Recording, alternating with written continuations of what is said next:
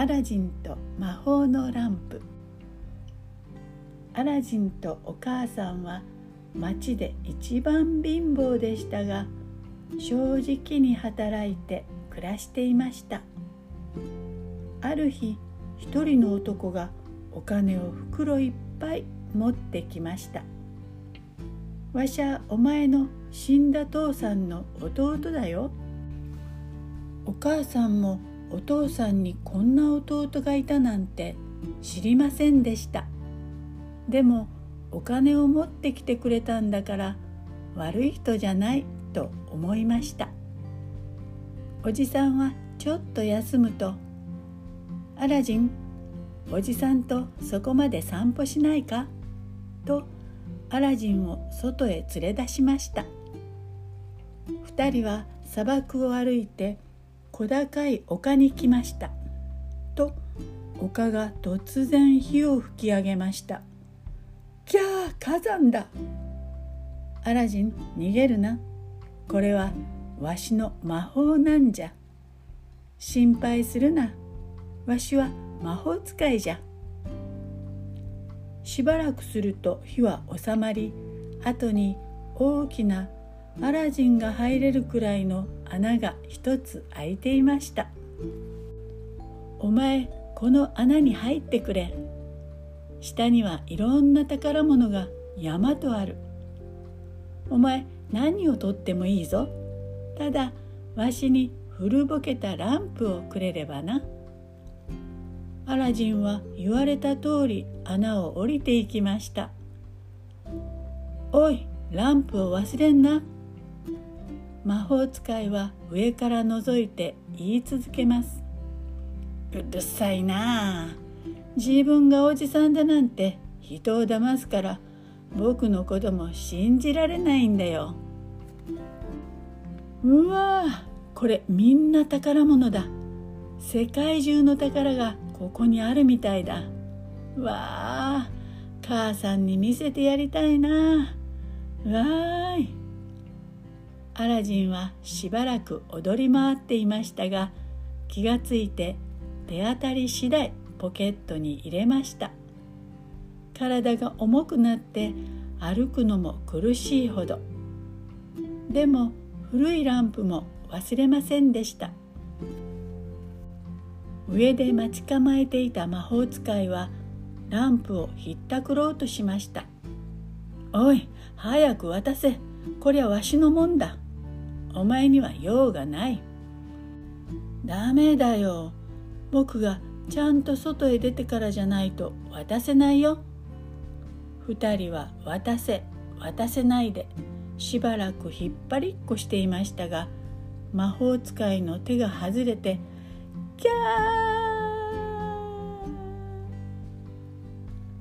アラジンもランプも宝石も真っ逆さまに元の穴の底へ。可愛げのない小僧だ。さっさと渡せばいいのに。こうなったら魔法使いは穴の上に大きな岩を置くとアラジンを閉じ込めてどこへともなく行ってしまいました。なんでこんな汚いランプが欲しいんだろう。アラジンは独り言を言いながら何気なく誇りを拭こうとこすりました。ご主人様何かご用で？ランプから現れたのは大男も大男。目だけでも大きなお皿くらいもある大男です。魔法使いが欲しがるのも当然。この大男ランプをこすった人の願いを何でも聞き届けてくれる不思議な男でした。まずアラジンは家へ連れて帰ってもらいお母さんにごちそうやら着物やら宝石やら考えつくものを片っ端から出してもらいました。それから大きな家も出してもらいました。それにお掃除なんかしてくれる召使いも。たちまちアラジンたちは町一番のお金持ちになりました。さてお金持ちになったアラジンは毎日何もしないでただぼんやり窓の外を見て暮らしています。退屈で退屈で。今日も朝から外を見ていたアラジンの目が突然キラリと光りました。ああなんて綺麗な人なんだろう。あの人が僕のお嫁さんになってくれたらどんなに幸せだろう。それは王様のたった一人の子供。王様からも国中の人からも愛されているお姫様でした。その美しさといったら世界中の宝石を全部集めたよりももっと輝いていました。アラジンはぜひお姫様をお嫁さんにもらってほしいとお母さんに頼みました。そこでお母さんは99頭のラクダに宝石をいっぱい積んでお城へ行きました。王様は自分よりたくさん宝石を持っているアラジンならお姫様もきっと幸せだろうと思って結婚を許してくれました。お姫様もアラジンを一目見て好きになったのですぐ結婚式を挙げました。国中の人たちがアラジンとお姫様の結婚を喜びました。ある日のことです。アラジンがお城を留守にしていた時です。アラジンのお城の前を行ったり来たりしながら大声を出している男がいました。えー、古いランプをピッカピカの新しいランプとお取り替えいたします。どんなに古いものでも構いません。えー、ランプのお取り替え。